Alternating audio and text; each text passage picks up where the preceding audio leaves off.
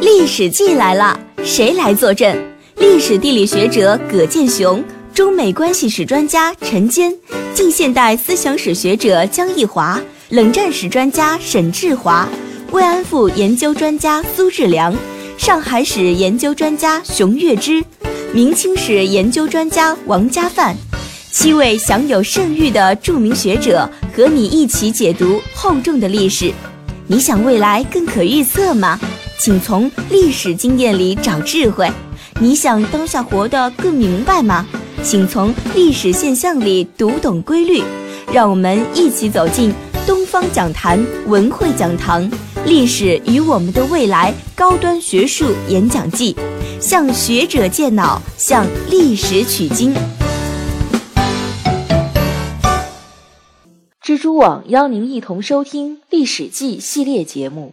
全球化视野下的百年上海，其实我们都知道上海有过租界，但是我们好像不太清楚啊，这个租界在百年之间对上海有过这么大的影响。我记得在中学的时候，我读的那一段历史是说，这个租界其实源于不平等条约——南京条约。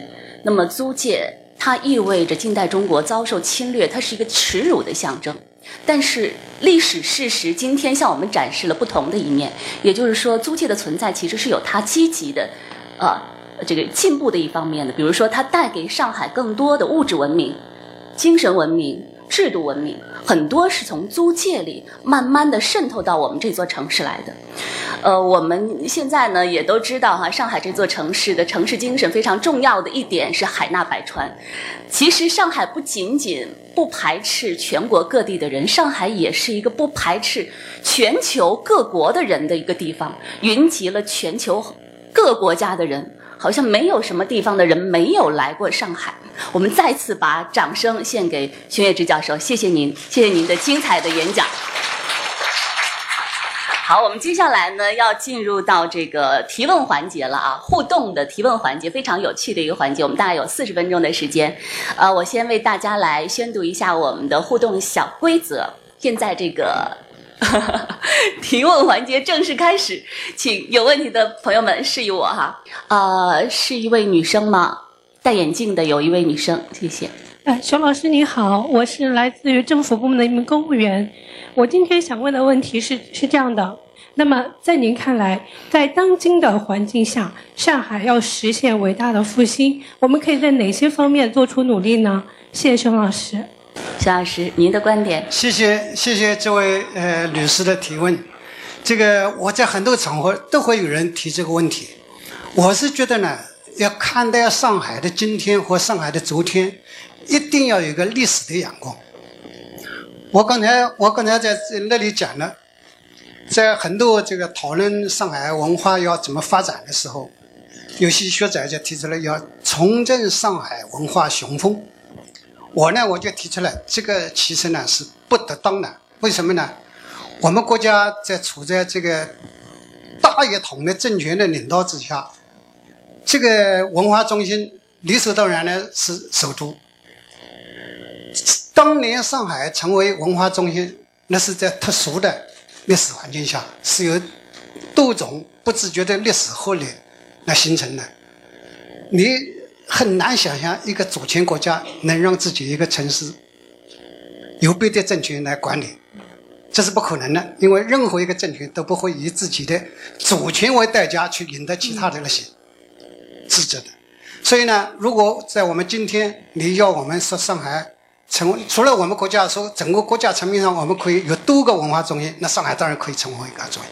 如果不是这样的话，如果要求我们上海市政府，你一定要把上海成为一个多的多一个一个国家级的中心，这个其实呢是给政府出了一个没办法实现的一个难题。你没办法得到这样的事情嘛，对不对？像今天呢，你说上海，你说如如果是有失落，你以今天跟那个在全国的地位，好比说它的创造力和当年上海在全国的创造力比。你当然今年不如那个时候，但是呢，你说上海，它如果是处在一个国家这个呃集中管理下的一个城市，我觉得我们上海很光荣，我们很多事情做得很好，我们没有什么失落的地方。那当然了，我们也好要可以努力的地方很多。比如像我是做这个社会科学研究的，我觉得我们在创造性方面，我们很多方面可以向我们的其他城市、其他省份在学习。那我们报纸办的也并不并不是什么每一份报纸都很理想，我们努力的空间也都很大。但是呢，这个和和那种过多的失落感是不是一回事情？好的，谢谢你。嗯，嗯，谢谢。好，我们继续提问哈。呃，啊，这个穿黑衣服的女生。孙老师你好，我是学历史的，我我是呃做研究公共租界的公共卫生的，所以我今天想来问的问题就是，呃。我们都知道做论文是需要有一个问题意识的。那么我请问的是，你对公共卫生的呃公共租界、公共卫生的呃现代性以及租界的现代性的看法是什么？谢谢。我觉得呢，那个公共租界方面，在公共卫生方面呢，是有很多东西呢值得这个我们的政府或者说我们后来的人重视的。为什么呢？因为那个公共租界呢，它把西方对于这个人。以人为中心的这种卫生、那种环境建设呢，提到这个很高的位置上来了。好比说，他这个这个租界在一开始，在一八四三年的时候，他那时候就规定，好比说道路是怎么样，这个管理是怎么样的。这个呢，它是一个现代的城市里边所所知的必须的东西。我们原来的城市呢是没有这一套制度，也没有这套设施，所以呢，这个我们是是落落后的。我们是在不断的是华界是不断的向在逐渐学习的。你说你这个呃这个有关公共卫生的意识，我想呢这个租界里边不同的区域，它在公共的医卫生意识方面也是不一样的。比如说早建设的区域和晚建设的区域是不一样的。公共租界很多地方，那原来呢它是这一块一块经营的。它那个经营的呢，就是相对来讲呢，公共卫生意识呢就比较薄弱一点。那个法租界呢，它是一个公共管理强度比较大的地方，它规划性比较强。因此，法租界，尤其是像马市南、呃市南路、淮海路那地方，那它是规划的是很好的。它什么地方它是可以这个办工厂，什么地方可以这个有比较高的声音，什么地方也不能有工厂，也不能发出很高的声音。什么什么什么建筑材料是可以在这地方是建筑的？什么建筑材料在这地方是不可以建筑？好比说，鉴于上海这地方有长时间有老鼠，有发发发水灾，这就是规定这个建房子底下必须有多高？这是要用石头，要防止老鼠钻到房间里边来，防止水漫到房间里边来。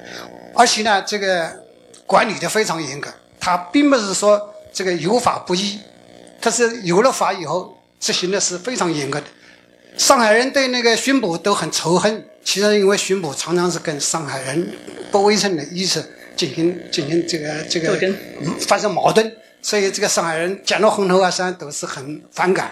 那其实呢，因为这个老百姓跟警察发生矛盾是常有的事情，对不对？嗯，好的。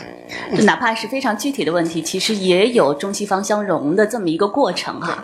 呃，好，我们继续提问。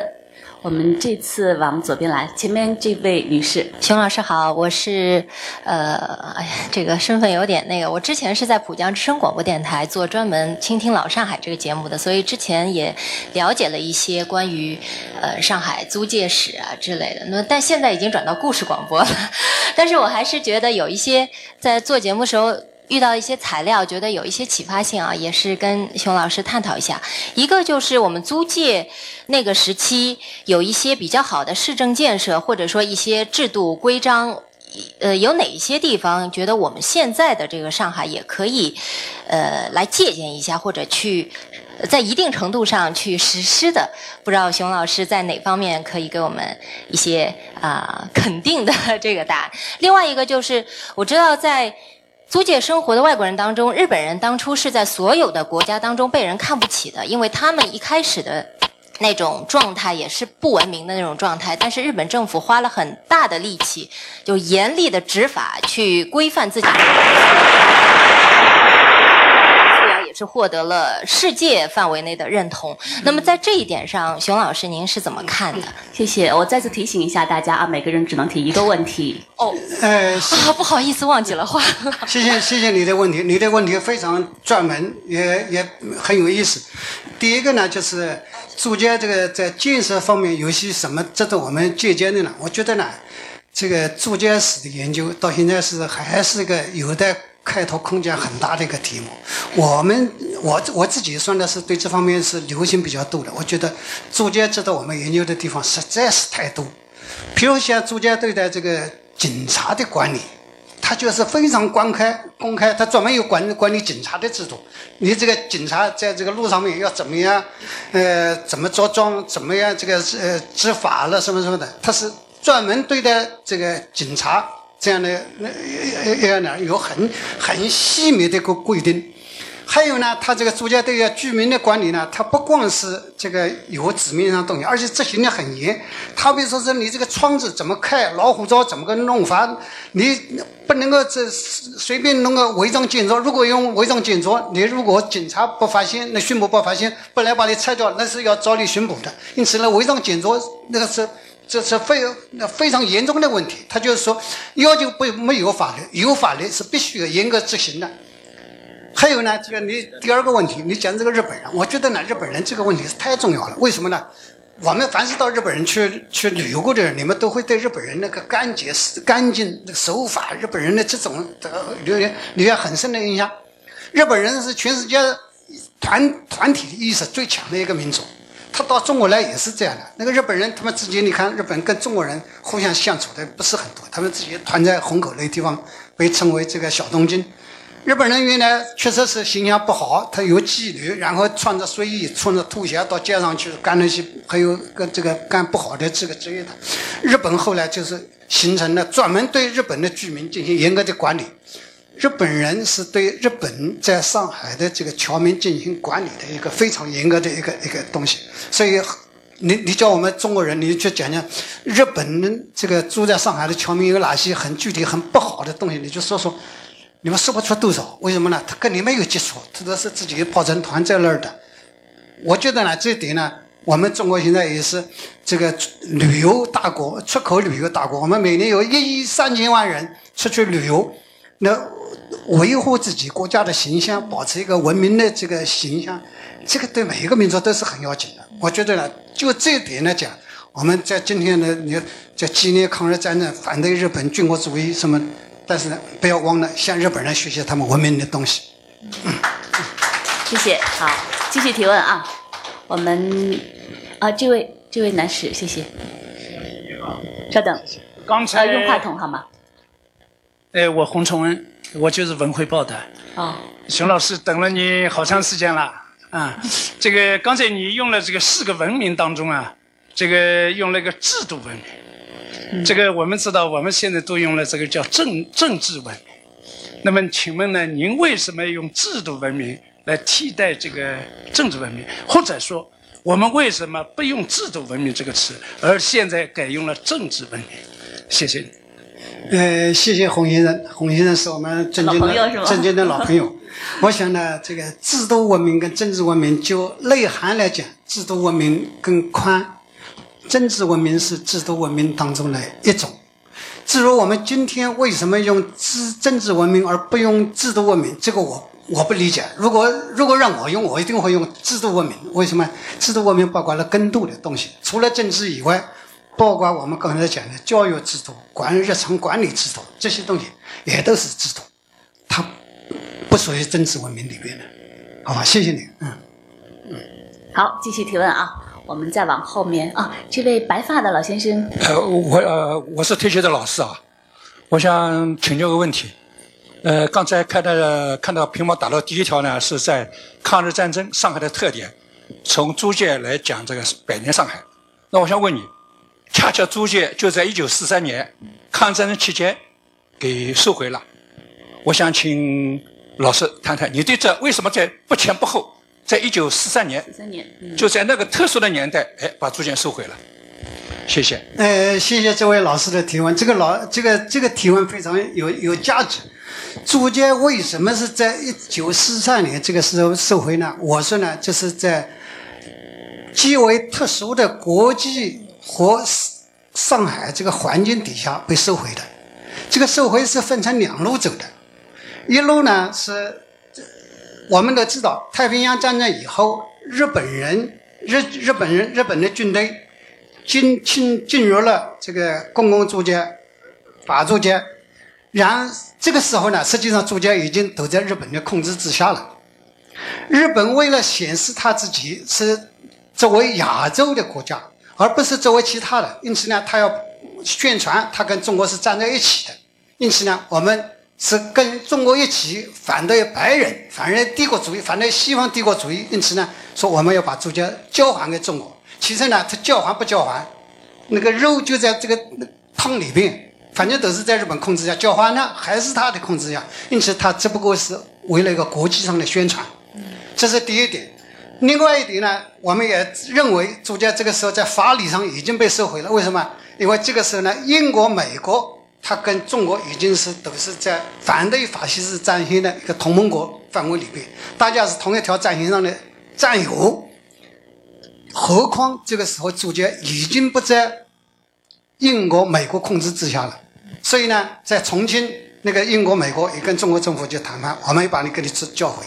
因此呢，这两点两方面都在交回，是在一个都是在没有实质交回的情况下的进行那个国际宣传战，这是这样的。当然了，我们中国也从来认为这个租界就是在这时候收回，为什么？法理上是是收回了，但是我们做历史的人还讲，是真正的回到中国人的手里是抗战胜利以后，这不会去化的。是这样讲的话的，谢谢你。好，呃，这位穿格子衣服的男士。呃，我想问的问题就是，呃，您对于中国近代，特别是百年时期上海军事史研究的价值、现状、前景是怎么评估的？啊，这是我的问题。您自我介绍一下好吗？啊，哦，我是南京政治学院上海校区的一名教员。哦。啊，啊，这是我的自己的专业。那么还有十多秒钟的时间，我还有一句话。呃，刚才我听到主持人开场的时候讲到我们这个上次有人冒着大雨赶过来听讲，就是你呃呃没有我 没有我，但是我也挺感动，表示对熊老师的敬仰，也表示对我们这个节目的祝贺。呃，不敢说是对联或者诗啊，两句话编的，一个呢是因三场台风再选佳期，据满座嘉宾文中旅。随一代大家重温旧史，借租界故事话沧桑。谢谢。哎呦，好棒啊！谢谢谢谢谢谢。多多谢我们这位军旅的朋友的一个对联。嗯。这个我在这里也非常感谢上一次十一号冒着大雨到这里来，呃，嗯，来的这些朋友，尽管没有能够听到，我我非非我自己也感到非常这个感动。你刚才讲的上海在军事上面的这个地位呢？呃，我自己不是个军事的专家，但我只能谈一谈自己的浅见。我想呢，以上海这样一个特殊地位的这个城市，在任何军事力量对它都非常重视的。我们从晚清以后来看，无论是这个英国侵略中国这个这个鸦片战争，还是在太平军的时候，还是在什么时候，对上海都很重视。这是上海为历代兵家必争之地的一个一个特点。第二个呢，我们就讲上海呢没有什么天险，没有什么可以这个依凭的一个这个屏障，所以在这里呢进行了。这当然呢，在现代化战争底下，它的特点显现是会很不一样。但是呢，我们在近代战争史上。你去看发生在上海及上海周围的那些战争，它真的是平齐，没有就平就平平常，没有太出奇的地方。我不知道您怎么看待？那至于具具体的战役，好比说是太平军在这地方，好比像江浙战争那些东西嘛，那是另外一回事情，好吧？谢谢你。军事还可以再另外开一讲啊，军事问题，谢谢。好，我们继续提问啊，我们往后排去一点，最后一排，最后一排。啊，这是位男士，你有什么问题？这是，那么，呃，我提出的问题呢，就是那个西方殖民了，对。对原来被殖民的人，他在目前来看，他的影响力还是有的。那么，像越南、像朝鲜，原来都是中国的属国，那中国的影响就很小，这是为什么？是不是能解释一下？谢谢。嗯，徐老师。呃，谢谢你。这个要一个这个问，你这问题分两个问题讲。一个呢，就是殖民主义的者的动机和效果。好比说，我们今天讲注解，我们也会讲它实际上产生了一些很复杂的影响。这个呢，就牵涉到殖民者的动机和效果的这个问题上来讲。这就讲到这个问题就比较容易了。我想呢，这个马克思在分析英国在东印度的问题上的时候，他有他很著名的论断，那就是说呢，他是在不成。这充当了不自觉的这个工具，我想呢，这个在上海这问题上呢是体现的是很特殊，就是他的本意并不是讲，好比说他到上海来，他为了赚钱，为了这个做生意什么，但是他不自觉地充当了文明的传递的工具。第二个呢，你说呢，这个越南和朝鲜，它跟中国的关系，那个朝贡原来一个朝贡体制下的关系，和我们今天所讲的那个殖民地的关系。是很不一样的。我们原来跟越南、跟朝鲜，我们是以文化来化他们。我们本身呢，并不是对他们像那个这个宗主国对殖民地进行统治一样，那关系是是不一样的。这是两种类型的。那是在前近代时期，那中国跟周边国家那种朝贡的关系，那个那种其实是朝贡关系，更主要的还是在文化意义上的。嗯。和后来这个殖民主义、殖民主义这个呢，更更重、更主要的呢，它是牵涉到经济、牵涉到这个政治、牵涉到主权其他方面。殖民客观上是促进了殖民地的发展，但是事实上，殖民本身一定是落后的，一定是不能够哈在呃历史上有它光辉的一笔的。这的确是一个落后的东西。好，我们继续提问。呃，好，前排这位先生。你有什么问题？呃，我是上海市刑事政策教育研究会。我注意到今天我们这个会标是全球化视野下的百年上海。嗯。但我听了您的全部的演讲，我的感觉是特殊百年、特殊历史、特殊上海，和我们今天讲的全球化视野上的下的百年上海的似乎在内涵上还有点不完全一样。那么我的问题是什么问题呢？就是从全球化的视野来看上海，我们百年的上海历史。除了积极的方面，您讲了很多，我觉得非常有启发。还有什么消极的问题？在未来的发展过程当中，如何来发扬我们的积极的一积极的一面，又注意或者避免由于这个百年可能在我们全球化的历史轨迹发展的过程当中，也会有一些消极的问题。就这个问题，谢谢。谢谢这个面向未来的问题。对，谢谢你的问题。其实呢，这个问题呢，我们这个在讲全球化的时候讲。这个全球化对上海影响的时候，我们在今天会比较多的讲比较积极的方面。那积消极的方面呢？其实消极的方面从来没有少讲。为什么呢？因为这个以一个地方的这个主权的丧失，那是在我们国家在没有这个呃这个叫叫什么？进入近代化这个时代个特殊的时代形成的。我们研究近代史、研究上海史的话，常常会想到，朱家为什么会变成国中之国？你那个时候清朝政府去干什么去了？你那个时候上海地方官员去干什么去了？你们怎么不管国家的主权，就让这块地方就跟外国人就在那边为非作歹了？我们常常会发生问这个问题，就像我们要看这个圆明园被烧，看八国联军打到北京。看甲午战争一样，都会问这些问题。做历史的人呢，往往他就会一定要从这个历史的细节、历史的具体去进入。如果我们一进入到具体状况里，就就就看就会发现，当上海租界由一个华阳分处的地方混变成混处的地方，由块租界地变成一个国中之国的时候，那时候清朝政府干什么呢？清朝政府它有它的难处。清朝政府那时候忙着镇压太平军去了，太平军把南京打下来，那变成他的复兴之痛，我又还要影响他整个的统治了。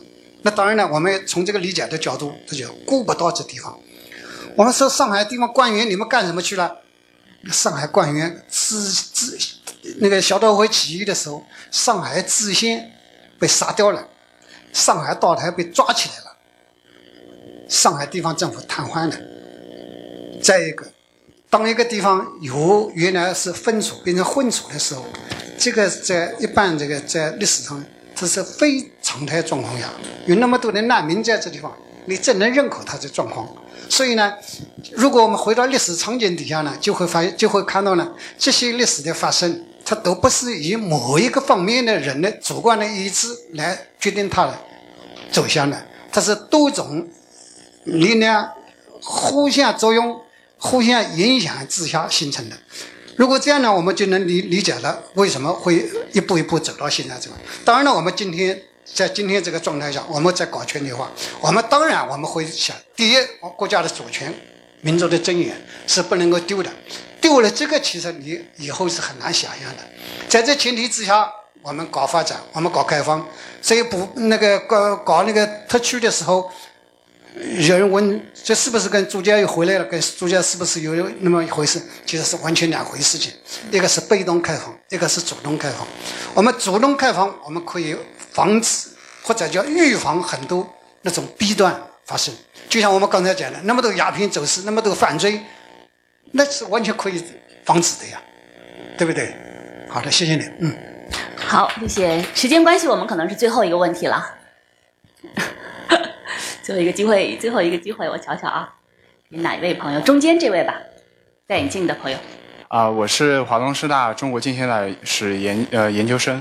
啊，熊老师您好，您是我们这个行当里面应该是呃知名的学者，啊呃，我希望呃我我想问的问题就是呃您在新修的这个上海通史中会对以前以前这些研究的成果有哪些呃有哪些综合或者是提出新的观点？就是说您在上海当代史这一块会有哪些突破？啊，谢谢谢谢熊老师。谢呃谢谢你提的呃问题，四九年以后的上海。实际上在今天看来，无疑它是非常重要的一块。我们常讲呢，上海它有它非常亮丽的历史。其实我们从今天回过来看这个历史，它亮丽亮丽在两个端最呢。一端呢是我刚才讲的比较多的，就是二三十年代那个时候，由于多种因素的这个共同的作用，上海成为运动的这个最大的城市，成为一个。多种多样的这个综合性的中心，还有一个呢，就是改革开放以后的上海。我们在四九九九年的时候出版的那个《上海》，尽管也想把四九年以后的历史予以充分的反映，也写了四卷，但是呢，由于呃这个档案披露的不够多，还有呢有很多的历史的事实。它没有经过一段的时间沉淀了，你很难成为一个确定的研究的对象，所以相对呢是比较薄弱一点。这次新修上海史一个很重要的方面，就是说把这个后边这个亮点把它写透。写透呢，就不光是四九年以后到这个七七六年，也包括改革开放以后一直到二零一零年。为什么放到二零一零年？放到放到世博会这个时候？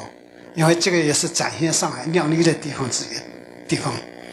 我们如果不是对上海太苛求的话，我觉得呢，四九年以后，上海有很多地方是可以是大写特写的，也可以是展示上海这个他的自己的精神价值的特特有的地方。我以前写过这个回望上海一百七十年，我就认为四九年以后，这个上海很多这个精气神。是直接受传于上海四九年以前的那些精气神的，这个怎么个解读呢？它是要有一个转换的机制的。那当然了，我在今天在这个场合下，我没办法细细的跟你们去细谈了。但是呢，你去想，上海四九年以后，它成为全国的这个我们讲共和国的长子，承担了全国六分之一的这个财财财财税。